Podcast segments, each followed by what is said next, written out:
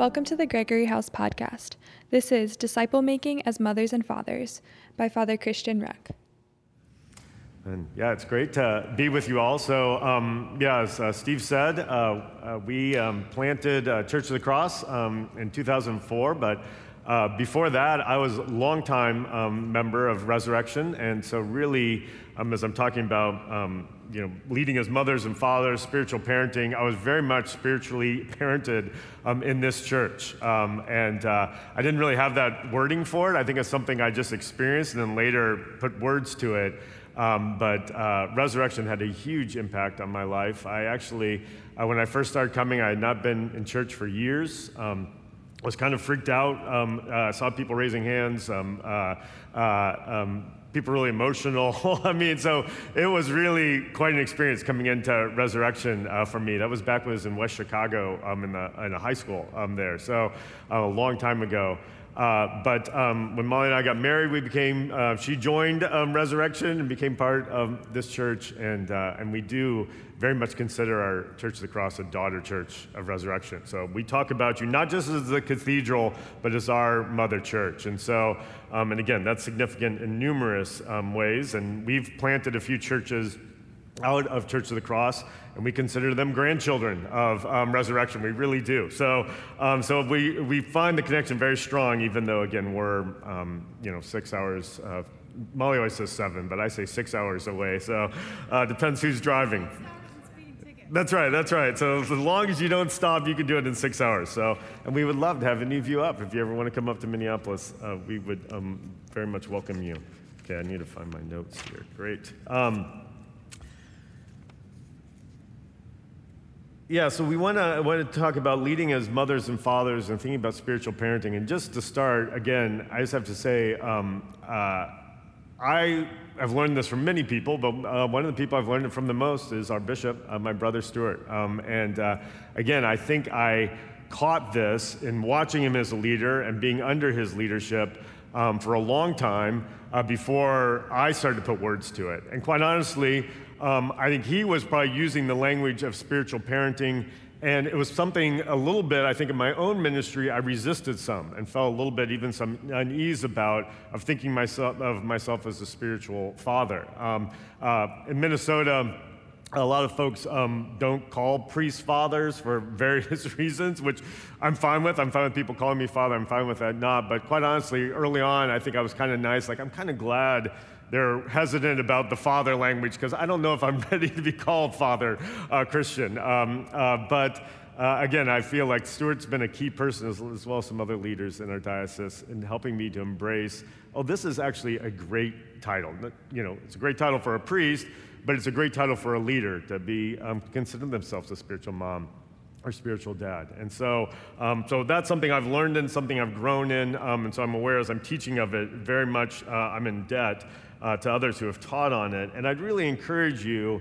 Um, Stuart gave a teaching two years ago um, that's on the podcast. I shared the link with Allison, so I think she may share it with everybody. But I would strongly encourage you to listen to um, that teaching that Stuart gave two years ago. Um, again, I'm, there's going to be some overlap, but some things that are very different. Um, but it's just an incredible, uh, great um, teaching. And uh, again, I've stolen some from it, but uh, a lot of it, I would encourage you to listen to that if you have time over this week. So. Um, but as far as we'll follow along in this um, uh, outline here, uh, but just know again, Gregory House up north is very is pretty small compared to this group, so it tends to be really interactive. And so I'm great. Um, I'll have a few times where I'll actually ask you to respond, and we'll try to remember to pass the microphone around wherever it is. Um, uh, so that there we go. Thanks. So that um, we can record it for those that are, are listening. But I'd much rather have people just jump in and talk, even though this is a little bit of a bigger group. And Molly may jump in at some points because we often do teachings together. So um, so don't be upset if you see her stand up and come over. Maybe that'll make you nervous, but don't don't be nervous. So and then if she interrupts me, then when she gives a talk, I can interrupt her. So uh, that's what we hope so. Um, so why um, lead through the lens of parenting? Uh, why uh, would we consider sort of leadership and growing disciples um, doing that as spiritual moms and dads?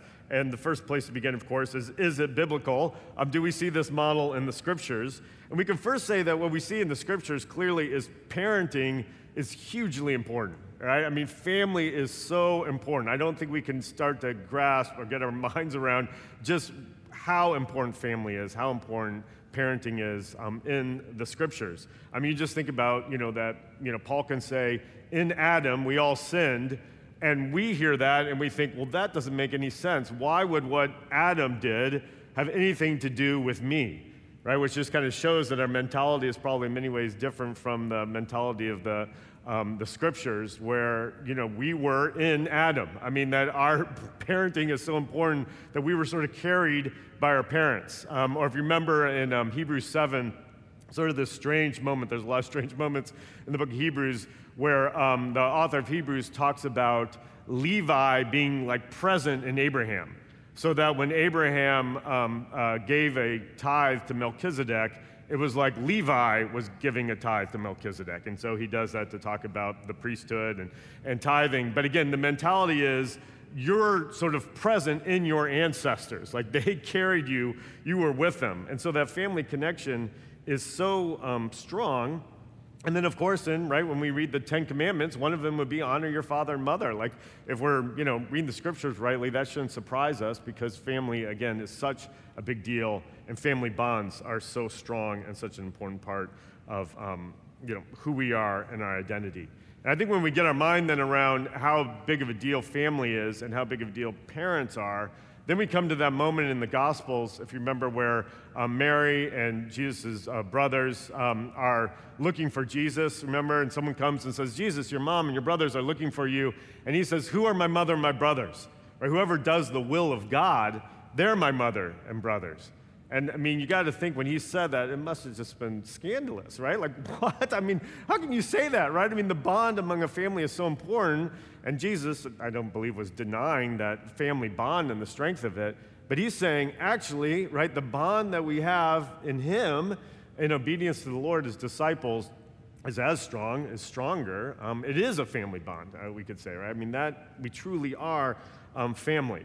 Um, and obviously, this is something that the, the church embraced, right? We are the family of God, right? The early church, one of the um, criticisms against them was that they practiced incest. I mean, that's how much they used family language that outsiders were looking at them like, they call each other brothers and sisters, but some of them are married to one another. And um, so, you know, clearly they fully embraced um, that family identity and the importance of it. So, so in the biblical model, again, we see um, family being hugely important, and then the family of God, um, the bond that we have in Christ, uh, being a family bond. Um, so a very important bond, and we need one another um, as family members.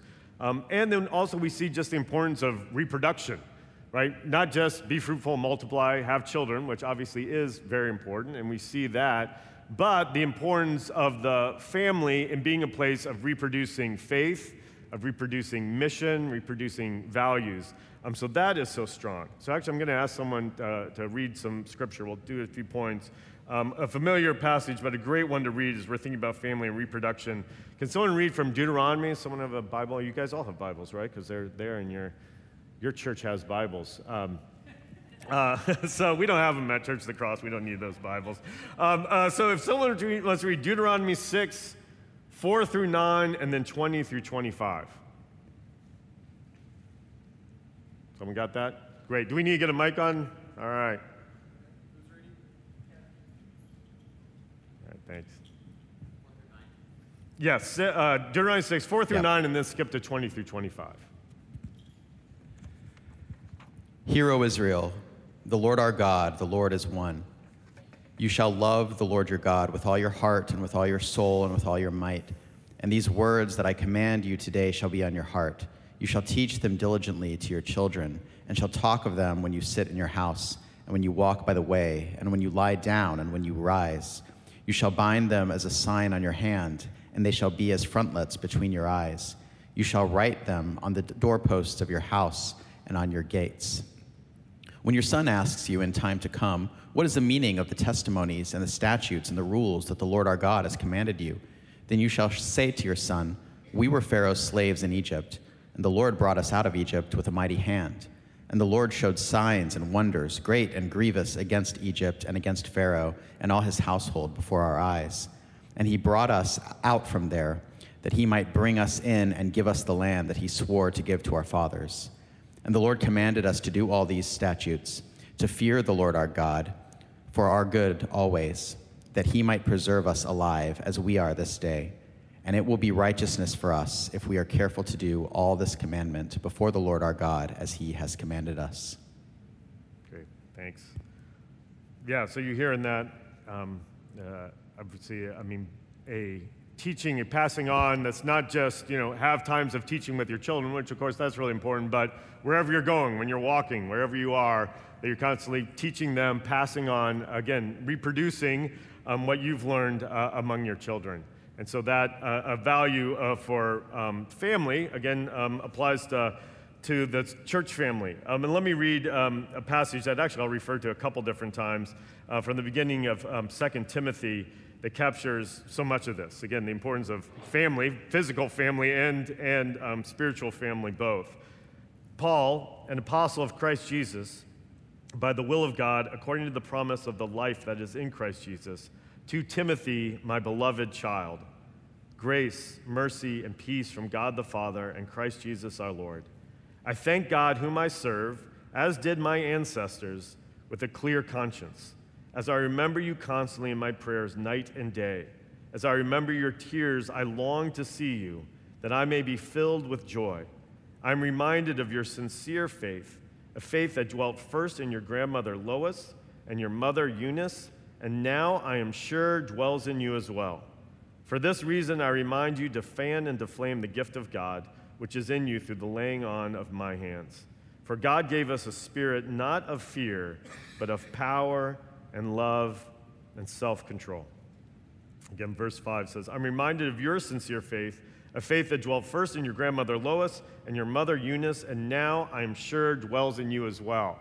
Right? I mean, that just captures, right? Paul saying, Look, I know your grandmother had faith, I know your mother has faith, and I, I'm sure that it's, it's, it's, made its way down to you. I'm sure that you've inherited that because I know that's the way it works, right? Parents pass on their faith, and I know that part of your strength in faith is because of your um, mother and grandmother. But of course, Paul then also refers to Timothy as his beloved child. Right? And so he's both able to celebrate what you inherited in your family of origin, but also you're my child. Um, and you just hear the, the love um, and just affection uh, that Paul had uh, for Timothy um, in that. And so there's the um, biblical model. We see the importance of reproduction. Um, and we also see um, the uh, expectation of imitation, right? The importance of imitation. Um, and we see that uh, throughout the scriptures, especially in Paul, right? The, and he emphasizes that. And again, I think sometimes people really struggle with that. I often hear people saying, man, I don't know, like, was that right when Paul said, imitate me? Like, is he, you know, expecting too much of himself? Is that egotistical? But of course, he says, imitate me as I imitate Christ. Uh, but he uses that language a lot um, of imitation. Um, and it's not just Paul. Um, again, um, in the book of Hebrews, there's actually a couple places that we can kind of miss that, that shine out um, just the assumption that imitation is happening and how important um, imitation is. So, actually, a couple verses from Hebrews. Someone else want to read? Got a Bible ready? Anyway, oh, great. I'll give you the assignment. Maybe you're waiting before I give you assignment. Um, Hebrews 6 12 and then 13 7. So, two different verses. Great, got it? 6:12. Hebrews 6:12 and then jump to Hebrews 13:7.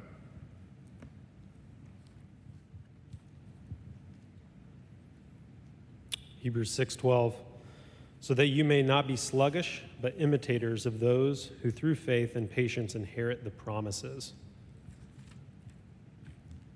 13:7 Remember your leaders, those who spoke to you the word of God. Consider the outcome of their way of life and imitate their faith. Awesome. Great. You guys remember the movie Jaws? Has everyone seen the movie Jaws? Do you guys know? Huh? Huh? Yes? No? All right. Young people, you've you seen Jaws? Do people still watch Jaws? Okay, good. Thank you. Thank you. Um, anyway, in the movie Jaws, you probably don't remember this because basically all you remember is the big shark attacking people. Okay, I'm sorry if it's a gross movie, but you know, it was like the first blockbuster. I mean, it was you know Steven Spielberg's first uh, breakthrough uh, movie. Um, uh, but again, there's actually a moment I rewatched it a couple years ago, or I you know watched it with one of my kids for the first time but in the midst of all the shark attacking people, there's this great moment in the movie where um, Roy Schneider, he's the sheriff, you know, who like is thinks it's sharks and everyone's denying that there's a shark attack. And there's a moment he's totally stressed out. He's at the dinner table. It's after dinner, and he's sitting there at the dinner table um, doing this. And he looks up, and his son is across the table, and his son's going like this. You know, and then Schneider kind of puts his hands down, his son puts his hands down, he kind of stretches his hands out, and his son stretches his hands out.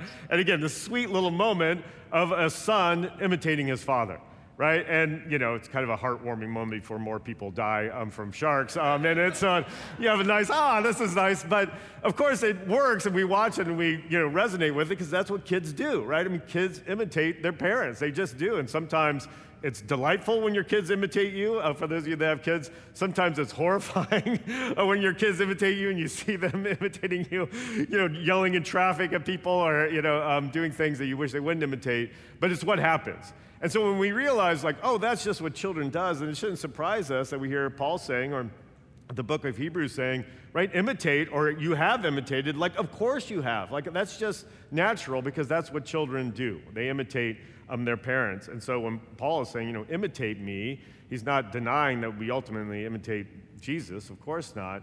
But he's saying this is how you grow in Christ. You need parents that you can imitate and you can look to.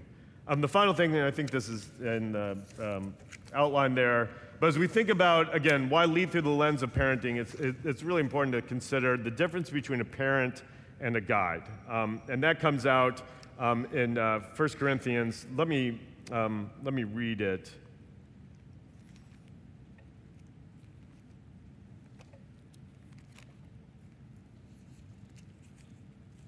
Again, you've probably um, uh, heard this uh, passage, um, uh, maybe from um, Stuart. He loves this uh, passage. Um, 1 uh, uh, Corinthians 4 I do not write these things to make you ashamed, but to admonish you as my beloved children.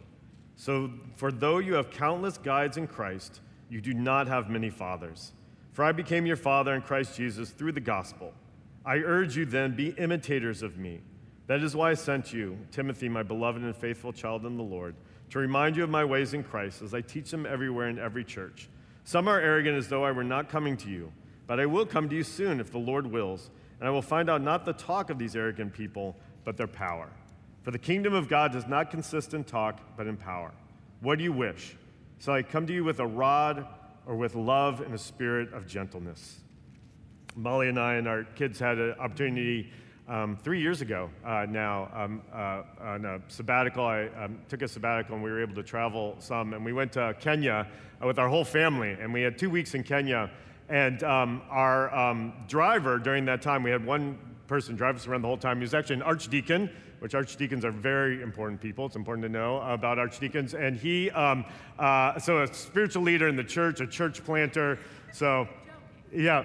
I'm, I'm joking. I'm an archdeacon. I don't know if not many people know that. No one in my church knows it, but I want you guys uh, to know it. Um, uh, but anyway, um, he was this guy Joshua. Um, uh, uh again, basically you know, gave up his ministry duties for two weeks to be our driver um, uh, during this time. And we really got to know him well. Um, near the end of our two week uh, trip, um, uh, we had done a lot of things with different churches in, in this area of Kenya that we were in, uh, but then we did some safari things. Um, and we'd go, um, one time we went to this island called Crescent Island, um, and we had a guide that we met there, and that guide spent a number of hours with us guiding around the island, telling us about um, different animals. And we did another safari the next day in a wilderness area and had another great guide who knew a lot about different animals and knew a lot about that area. And then our final day um, in Kenya, we were supposed to meet a guide actually at a, a like a, a, wildlife park that's in Nairobi. It's actually in the middle of the city. Um, and uh, so we had hired this guide, uh, but then we were a few minutes late getting there. And so the guide found someone else who would pay them, him more than what we were going to pay him. Um, so when we showed up um, at the uh, safari, the guide was not there. um, Joshua, again, our, our driver, our friend, um, uh, uh, called him, you know, and found out he had left, you know, because again, he found a better deal. So Joshua became our guide uh, for that day. Um, and uh, he knew, right, that we had not seen lions yet and that we really wanted to see lions. And so he became like obsessed with finding us lions uh, to see um, in, the, in the game park. Um, and so uh, anytime a car would pass us, he'd wave them down, and he'd stop. Um, we don't speak Swahili, but we'd hear him talking Swahili, and over and over again, we'd hear Simba, which is the word for lion, right? It's one of the Swahili words we knew. So we knew he was asking everyone he saw about lions. And after hours, us even telling him, you know, Joshua, we're actually, we're good. You know, we've seen lions in the zoo. We don't need to see lions. He was like, no, I will find you a lion. And he did. He found us lions. Uh, and uh, uh, he did it. And that kind of brought home for us the difference between a guide and a father. Um, again, we had great guides. They knew a lot. They were wonderful.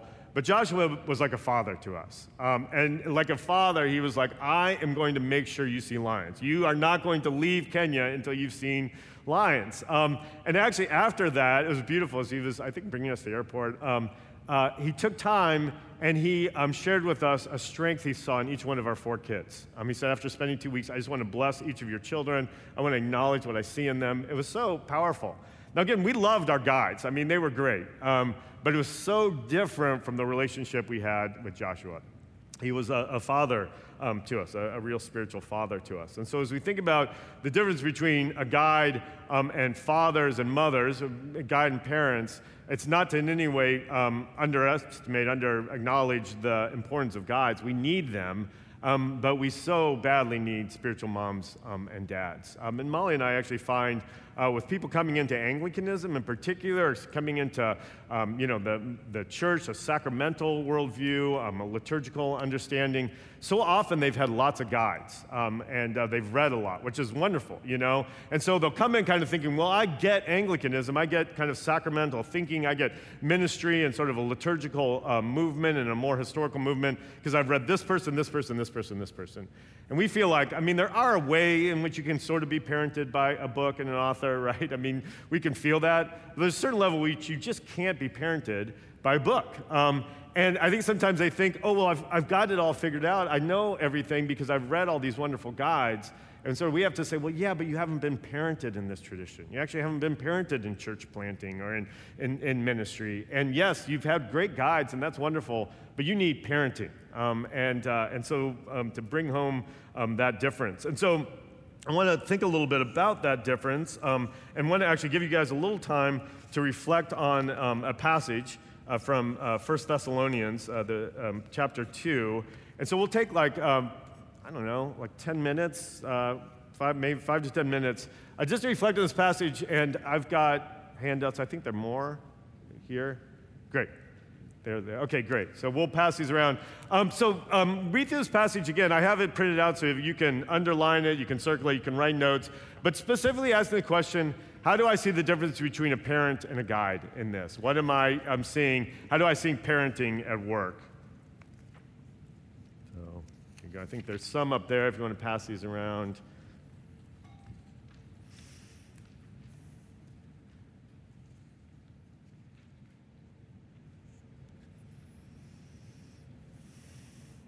Okay, I'd love to hear um, maybe words or phrases or again just qualities you see here that jumped out. I don't know where the mic is but if we can pass it around um, I'll, I'll pass it around.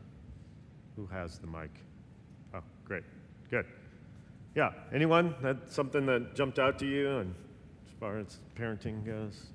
Oh great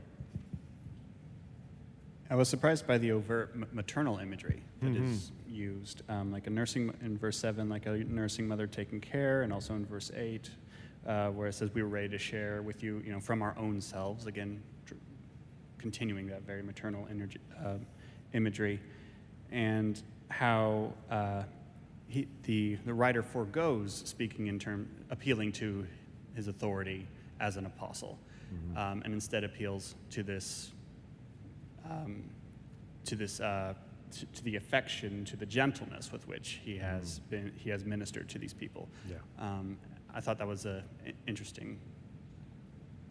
Yeah, yeah, absolutely. Good. What else? Things you saw. Hmm. Ah.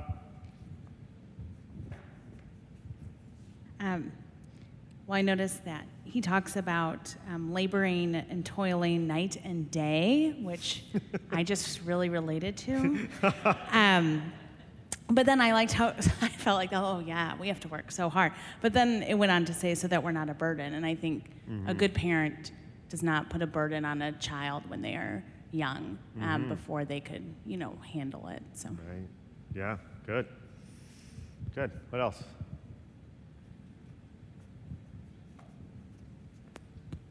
It also uses the language in verse 7 of that they were gentle among them.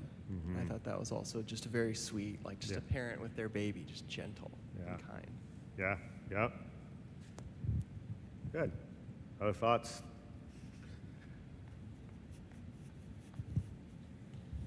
Yeah, and then obviously the juxtaposition of the father image later, uh, father with his children, exhorted, encouraged, and charged, and then just that desire to see his spiritual children walk in a manner worthy of God. I think every parent mm-hmm. wants their children to do well. That's just mm-hmm. their number one goal is to see them doing well and succeeding, and, and his desire that all of this is so that you be mature and walk in a way that's worthy of God. Mm-hmm. Good.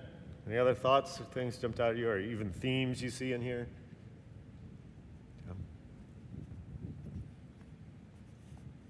Perhaps it was already stated, but um, the language of affection, you know, not only gentle among you, but affectionately, affectionately desirous of you, verse 8, and then uh, later in the same verse, very dear to us.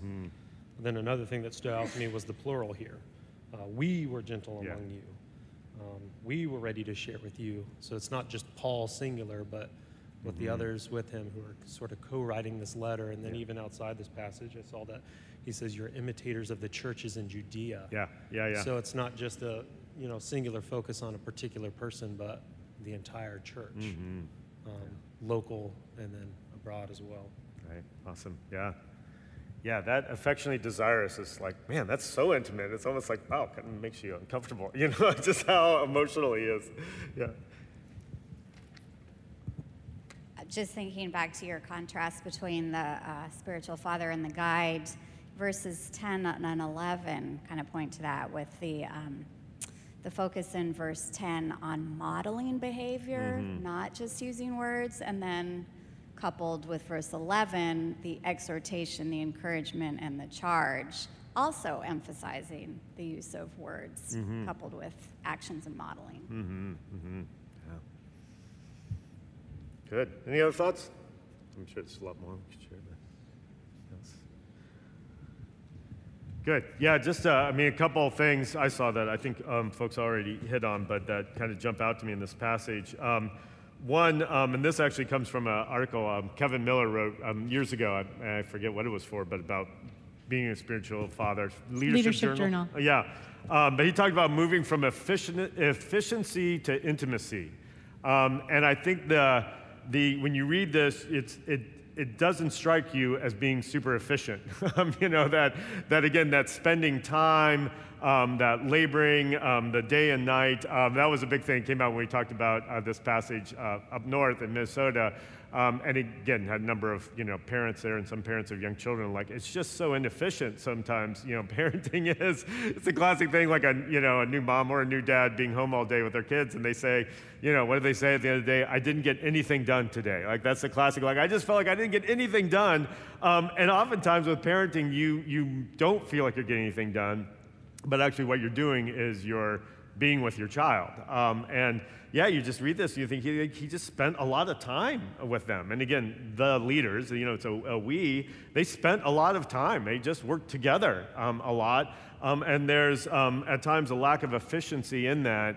Um, but it's, uh, it bears fruit. I remember an internship I did at a church in Indiana when I was first um, done with seminary. And I couldn't believe it. I remember the pastor, we went out to lunch, and this was a fairly big church. He was super busy. And after lunch, he's like, Would you want to go for a walk? And I was kind of like, you shouldn't be going for a walk with me. Like, I'm a seminary intern. Like, I do very little at this uh, church. Like, you're important. Like, why would you take a walk with me? It really struck with me. We had a great time, had a great talk. And, you know, then I thought, well, he must, he's going to, like, talk to me about, you know, the Bible or something. Um, and we just talked about life. Um, and he, he became a huge spiritual parent to me because he was willing to make time uh, for me. So um, the kind of a lack of efficiency, not that sometimes in ministry we need to be efficient, um, that can be good, but sometimes, right, it's okay not to be.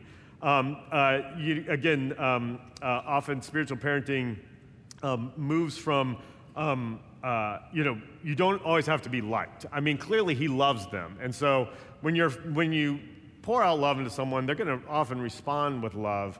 Um, but one thing that strikes me about parents is, you know, you, you want your kids to like you, um, but that's not the ultimate thing, and you're not working towards making them like you. Um, you know, if a parent too much wants to impress their children, I think we'd all agree, like, that's a problem. Like, parents have to embrace the fact, like, I'm not impressive to my kids. Like, I'm just not, you know? And I think, uh, you know, I often think in spiritual parenting, it's, there's both this incredible weight, you know, to say, and again, that was something I resisted for a while, like to say, like, I'm a spiritual father, I'm a spiritual mother, like that's a weight and a responsibility that I think it's tempting to say, I don't want that. I mean, that's actually asking too much of me. That's too much pressure. Um, and so we need to be able to embrace, like, wow, there's a lot of responsibility that comes with parenting. There's, there's huge responsibility, and there's, you know, um, it's, it's hard work. But at the same time, there's a humility um, alongside that weight of, people just generally aren't real impressed um, with their parents often. Um, uh, hopefully, they love their parents and respect them, but they're not, you know, they're not cool. Um, uh, I remember uh, Michael Flowers, you know Michael Flowers uh, from Kansas City, he's a, a, rector out there in our diocese, and we were talking one time, and he's talking about his kids, like talking about dad rock. Um, and he's like, you know, my kids, like sometimes they're like, ah, I was listening to dad rock today. And so I was like, oh, like dad rock, is that like James Taylor, like Bob Seger? And he was like, no, Dad Rock is like, you know, Wilco. Um, it's like the Decemberists, like all these bands I like. And I'm like, wait a second, like I like those bands. I mean, those bands are cool, they're hip, you know, how can they be Dad Rock? And he was like, you're a dad. I mean, he's like, you're a dad of teenagers, you're an old dad, you know? And I just didn't realize like that suddenly bands I liked were not cool because they were dad rock. Um, and again, dad rock's okay. But it's sort of like, oh, I need to embrace my dadness, right? I mean, you know, dad jokes. I mean, we know all the all the things, mom jeans, you know, whatever. You know, it's like we just have to embrace like that's part of being a parent, and there's a humility to that.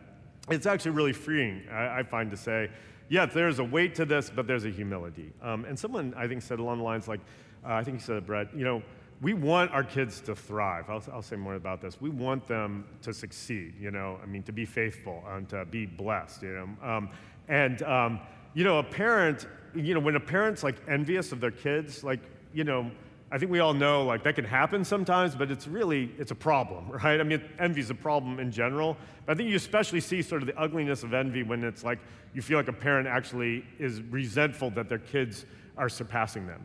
Where actually, you know, what should be a parent's heart is, man, I want my kids to surpass me, right? I want them to exceed me. I, I, said this to our group because, again, they're part of different church plants from Church of the Cross. Um, I don't like it that I envy other churches as a pastor. It's not a good quality, you know. And it's, you know, when I'm talking to another pastor, I can feel myself kind of trying to figure out, are we doing better than them? I realize, ooh, that's really ugly, and I, I don't want to fall into that.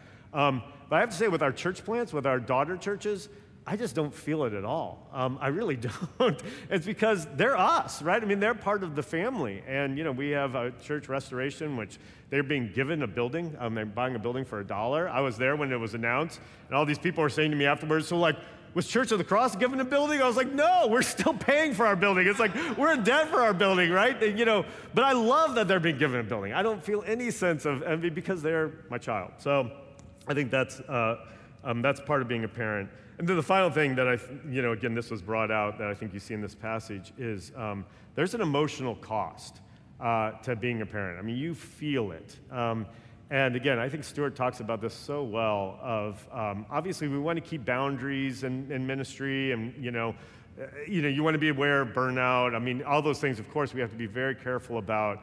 But there's also a level which you just have to be okay with. Your heart is going to break um, uh, be, if you're going to embrace the calling of a spiritual parent at times it's going to be emotionally painful. Um, and because uh, when your kids are hurting, you're hurting, right? I mean, that's the body of Christ, right? When a member of the body hurts, the whole body hurts. But um, there's a way in which, I don't know, sometimes, I, again, I find a hard time um, articulating it. I think Stewart does it so much better of um, you got to be okay um, with feeling that emotional toll. And if you're not feeling the emotional toll, maybe you're just a guide and not a parent. Um, and again, we need guides, and that's good. But there's a certain level in which it's, it's gonna, you're going to feel it. Um, and we see that so powerfully in, in Paul's letters. We see it in Peter and John. Um, they feel it. Right? I mean, they feel the loss, they feel the hurt, and they feel the joy, um, the extreme joy. And you see that powerfully in this passage as well. There's great joy. You see that with Paul's love uh, for Timothy. Again, we could say um, a lot more, but I'll keep um, moving. And some of this is uh, I'm kind of getting ahead of some things. But what do spiritual mothers and fathers provide? And again, a lot of those things we've already hit on in talking about difference between a parent and a guide. Um, uh, but a few more things uh, uh, to just consider as far as what do spiritual parents provide. Um, one, um, uh, uh, they provide initiating love. Uh, and this is something where I feel like I've had to learn and grow in. I feel like I'm pretty responsive as a pastor. If someone comes to me with a need, I, I respond quickly and, and they say, you know, would you come visit me? I'll come visit. Yes, absolutely. I'm in the hospital. Um, uh, but I've had to grow in, as a spiritual parent, initiating um, at times. Uh, we had experience early on in the church. Um, uh, there had uh, just been a hurricane in Haiti. Um, it was definitely in the news. So many people had died. Was, Haiti was in a terrible place. We had a member of our church who was Haitian, um, lived in the States for a long time, but still had family there. And I think it was two or three days after the hurricane. She called me and she just said, Pastor Christian, like, why haven't you called me? Like, I just, I can't believe that you haven't reached out to me.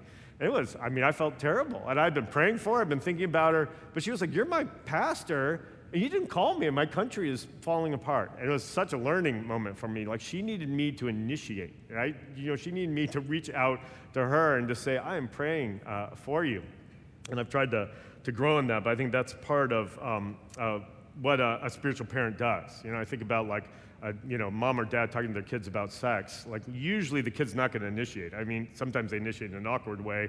Our kids never initiated, right? I mean, so we had to be like, okay, sit down, we're going to have this talk, right? If we just said, oh, I'll just wait till they come to me with questions, right? That's a, a problem. So I think thinking through, how do I initiate? Um, and, and sometimes that's initiating, you know, and saying, you know, and, and figuring out how do I parent them um, uh, in an initiating way. Um, uh, Molly I talked about, you know, thinking of ourselves as first responders, you know, like if I'm a spiritual parent, then I need to be one of the first people to respond when I know there's an emergency for them. So um, spiritual parents provide clarity, right? They provide clarity. What do we believe as a family? Um, what are the kind of rules of our household? What are the expectations of our household? If we're at a family gathering, my kids have learned you do not pull out your phone and look at your phone. I don't care how boring it is. I don't care if your aunts and uncles have nothing interesting to say to you. You're just not allowed to pull out your phone and start reading your phone when we're at a family gathering. That's clarity that I've had to, to bring to them. And that's often what we do as spiritual parents, um, right? I mean, you know, teaching them obviously doctrine, um, but also clarity on how do we act in this culture? How do we act as a family? Um, there's correction. Uh, that passage uh, we read from uh, 1 Corinthians, uh, Paul talks about the whip um, there, which is a, a, striking image, right? But parents are willing to, to bring correction when that's needed. And again, that's something I find um, super difficult, and it's been part of me embracing sort of this role um, as a parent, is parents don't let things slide. Um, not because they want to be, you know, they love discipline. Obviously, you know, parents obviously really usually don't like um, uh, uh, discipline, but we do it because we love our kids and we want our kids to grow. Okay, this is where I'm going to jump in oh, good, with the story. Uh, because we have a, a, young woman who's a leader in our church um, and was leading a team where an older uh, uh, parishioner uh, really said something um, hurtful kind of within the group. And really, she then needed to correct and to do so as a spiritual mom, as a leader uh, to this older individual. And so I do feel like in that correction, we, we entered ministry very young and uh, didn't understand that aspect of our role, um, or maybe even sort of uh, understood it and didn't want to do it uh, because of our age. And so just making a note like, as a spiritual parent, you will be parenting people, uh, you know, older than you in age. And so some of what you're asked to do might feel awkward because of the age difference, but you are still there as a spiritual mom or father. Mm-hmm. Um, no, no, that's good. Yeah, then the, the final thing, and again, these are we could add a lot to this list, but the final one I want to um, highlight um, is just prayer coverage, right? An obvious one, but a good one to point out is that parents pray for their kids, um, and uh, um, and that's part of being um, a parent. Again, in 2 Timothy. Uh, verse 3, um, Paul says, I thank God whom I serve as did my ancestors, right? So he acknowledges again his spiritual parents and his physical parents with a clear conscience as I remember you constantly in my prayers night and day. So, um, part of being a spiritual parent is, is embracing that regular prayer um, for those um, who you are um, parenting. Um, and then, how is this lived out or acted out? So, what are some of the ways we act this out? Again, 2 Timothy uh, 1 7, that same passage for God, um, or uh, from 6. For this reason, I remind you to fan and to flame the gift of God which is in you through the laying on of my hands. For God gave us a spirit not of fear, but of power and love and self control. Um, that um, uh, the uh, um, sort of how is this acted out? One, I mean, you see the sacramental nature of it being acted out. Actually, the, the laying on of hands, which we have in, in confirmation and in ordination. Um, but I kind of think of that even broader. Um, this can be acted out like in formal ways, you know, like doing a residency, right? You know, I mean, that, that we can think through how do we sort of formalize those, um, you know, parent, you know, son daughter relationships. And I think it's helpful at times to really kind of say, like, this is what this relationship is going to look like, right? You know, maybe you don't have to say, I'm going to be your spiritual father, but to say, I really want to encourage you in growth and ministry, and here's what those boundaries will look like. Here's the time I want to spend with you. So I think there can be a formal nature to this that we see, you know, in some of our rituals of laying on of hands and, and formalizing those things um, that uh, can name them more. And again, I think part of the residency program has been, at least for us in Minnesota, I think that's true here as well, is we want to formalize more that we see a call to, to ministry in the church. We see gifting is in you, and we're really inviting you into a relationship that has a parenting um, element um, to it. But I think also this can be acted out in very informal ways, and we can say incarnationally, right? So there's a sacramental element to acting out um, spiritual parenting, but there's clearly an incarnational element to acting it out. So um, Stewart talks about um, that um, Archbishop um, Kwashi I will say that his spiritual children know where his billfold is in his uh, um, bedroom, um, that they can find his billfold in his bedroom. And Mary Stewart is like, that's almost a little too intimate for Americans. So he's like, they can find the milk in my fridge, um, is, is, the way Stewart put it. Like, I'm a little more comfortable with that element of, of intimacy. Um, uh, but anyway, but that, you know, again, that ties into that um, uh, just spending time. Right? And if we're really spending time uh, with someone, they're going to know our lives. They're going to know um, our homes, and there's that incarnational element to it. Um, and then it's acted out in giving your spiritual children a place to serve, to actually entrusting them um, with responsibilities. And actually, that'll tie into more of what uh, Molly's saying, but that's a huge part of um, spiritual parenting is actually giving them a job and entrusting um, them uh, to, to do it and to do it well. And then I already talked about this, um, but also then um, celebrating success, growth, um, celebrating, um, you know, when they uh, do well. Again, this has uh, been a huge learning um, uh, place for me um, as a for our staff team in particular. Our staff is awesome at Church of the Cross. I just, I, I really love them. I can't boast in them enough.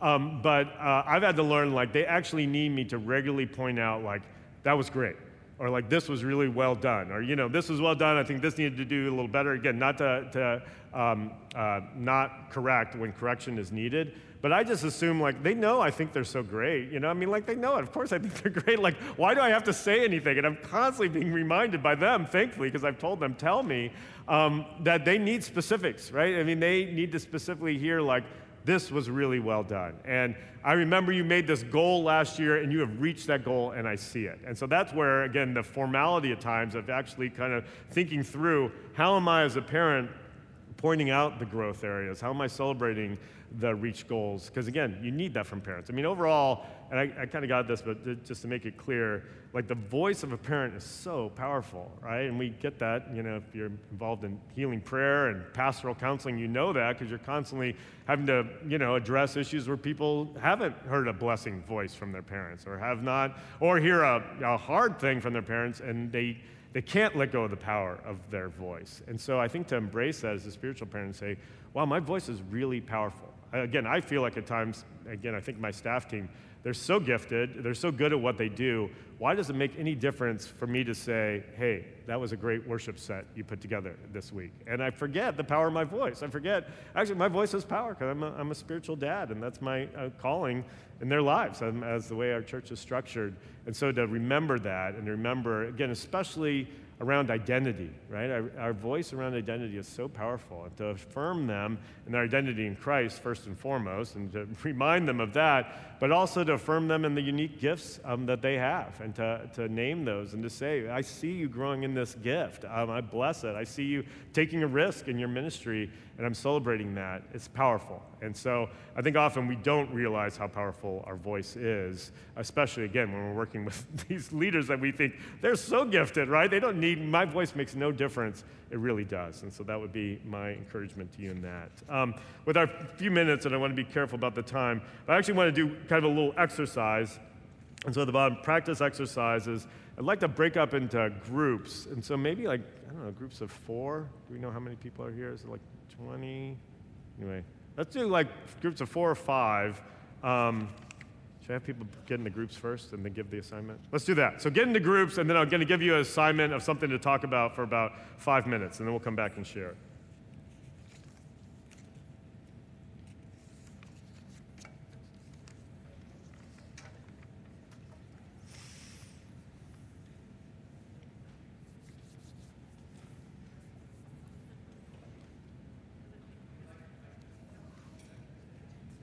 right. Looks like we have five groups. Is that right? All right, perfect. Good, because I have five topics. Um, so, what we're going to do is I'm going to give you like a, a ministry area, a ministry ta- uh, task. But I want you to talk about how do we, how can we approach this task with sort of the lens of I'm a spiritual parent, um, and so maybe even think through how maybe sometimes do we approach this task, and how maybe can that be adjusted when I embrace the thing that I'm doing this as a parent. Um, uh, we're doing this because uh, years ago when we talked about spiritual parenting, I think maybe we listened to Stewart's talk with a group of us. And there was someone in the thing who he had to have a hard conversation. I think it was someone working the soundboard. and he had to have a conversation with the soundboard person um, at his church the next day. And he said, When I approached that conversation thinking I'm a spiritual dad um, to this a person, he said, totally changed the way he approached the conversation. You know, and he was so thankful because he realized I was coming in very much like sort of the boss. And again, he was the boss and he needed to live that out. But when he's like, I'm both the boss here, but I'm also the dad here, it completely changed it. So that's kind of why, you know, we're going to think about this. So, um, uh, how about this group? Think through recruiting volunteers. So, and how do you kind of approach broadly? Do some of you do that? Man, I've never heard of churches having to recruit volunteers. So um, it's, all, it's all we do, right? Okay, so how kind of approaching that mindset with a spirit, uh, parenting mindset? Um, you guys handling, handing, hand, handling conflict among team members. So, you know, you're working with the team, there's conflict within the team. How do you address as a spiritual parent? Um, you all, how about in strengthening teams? So, you're working with a team, and it just needs to be strengthened in some way. How do you do that? Um, you guys down here, um, overseeing a small group ministry.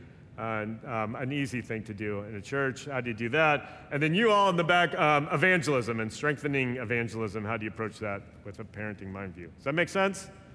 All right, let's take uh, five minutes, and we'll have five minutes to share, and then I will end exactly on time. I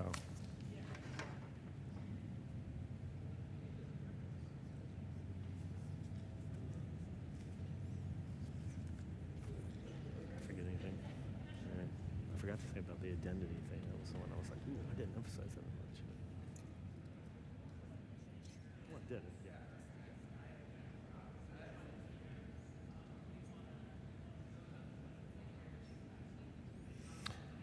All right, why don't we? Uh, I'd love to hear from um, each group if there's just maybe one thing that kind of jumped out or um, something that you thought, oh, this would affect how I would approach this as a spiritual parent. So, who wants to share?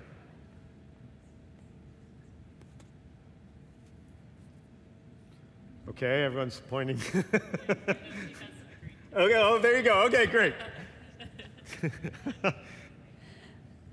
Can I just say that I started this session by making a doodle of a terrified person speaking into Oh, the microphone? oh, there you so go. this is a growing uh, experience for me. Um, yeah, so we were talking about recruiting um, volunteers. Um, specifically, kind of thinking about it as calling them into community, um, but also recognizing their individual gifts and innate qualities and um, abilities, um, and making sure that we're really calling those out as as gifts and as areas to grow and as areas that we're willing to help them grow, um, rather than it just being an ask for like a body to fill a space and do a task. Um, so calling them into community and recognizing their um, what what God has given them, and then helping them grow in that um, in that area. Awesome. Great. Good. How about we just keep passing it around? Anyone from that group? Well, we had the conflict in uh, between staff, and that could obviously be volunteer or paid. But uh, one of the things that was mentioned was um, casting vision for what's going on, like a scenario of like someone being frustrated that they didn't get a position, and explaining like instead of just being like, "Well, this is my decision and that's that," it's like, "Well, we see what this person is where the flaws are and you might be right about that and you are right about that but also casting vision for like but they can grow and one of the things you can grow in and also casting vision for that other person as well. And then the other thing other couple things that were mentioned is uh, coaching through the conflict or uh, it's very easy as a leader to just be like okay fine i can fix this and you guys can stop arguing so i can get to my stuff instead of like guiding and coaching through like how to settle the conflict between your each other directly as well. And then the other the last thing was just listening well mm-hmm. in that because it's very easy if you're in boss mode to be like this is not what i want to spend my time dealing with and instead taking the time to actually listen and find out oh this is being motivated from something else not just like finding the deeper need i guess um, was something else that was mentioned so those were obviously it varies on the scenario of the conflict but those were some of the things we came up with Awesome. Great.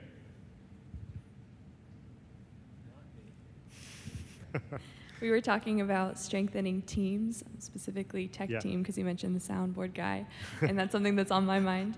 Uh, and specifically, the importance of creating that familial bond where I, as kind of the parent of tech team right now, might have an individual relationship with each child, but unless they know that they are part of a team that's bigger than them, they're not going to be able to fully press into kind of that body idea like we are the body of Christ we are part of this bigger team and so strengthening them in that way to just know one another and then also communicating vision and if I'm able to say this is how I enter into worship here are some ways that you can enter into worship as you're serving um, just have to having to be so intentional about communicating the vision and making sure that they're on board with that kind of laying down those rules of the family like you were talking about Mhm.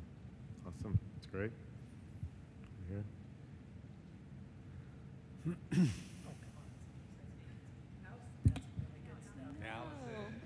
Come on, Allison. Um, okay, so we were kind of talking about we had leading small group ministry. Um, so kind of this idea of you're over multiple groups that you aren't directly involved in, so you're not seeing the actual um, problems or growth areas necessarily. You have this kind of third party view of getting the play by play afterwards. Um, but kind of this idea of keeping open channels of communication um, between that third party channel and the ones who are actually involved.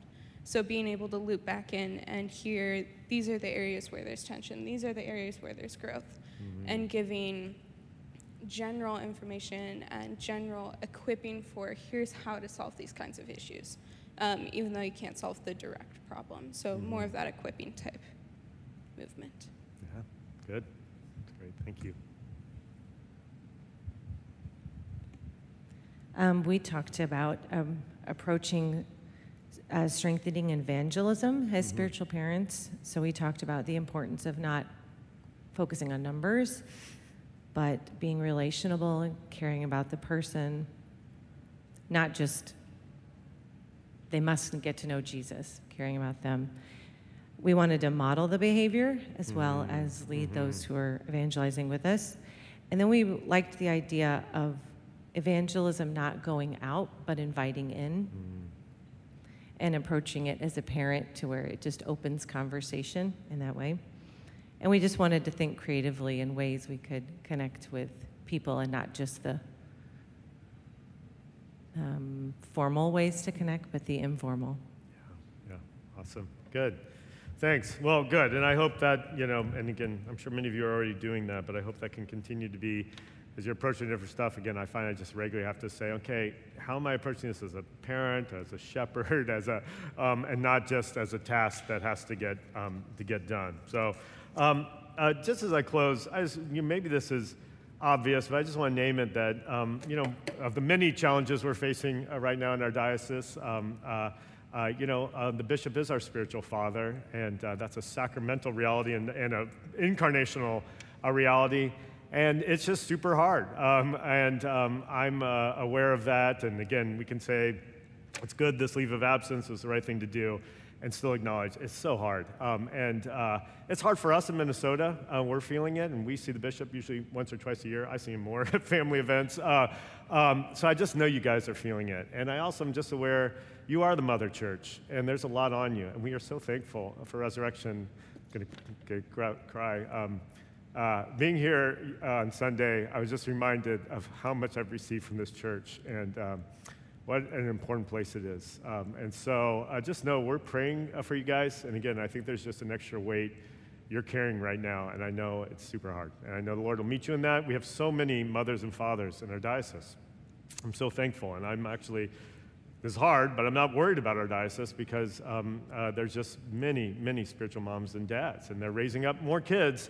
Um, but it's hard, um, really hard, uh, not having um, our spiritual father uh, with us, although, of course, He is with us in spirit and, and is praying uh, for you all. So let me um, just uh, pray.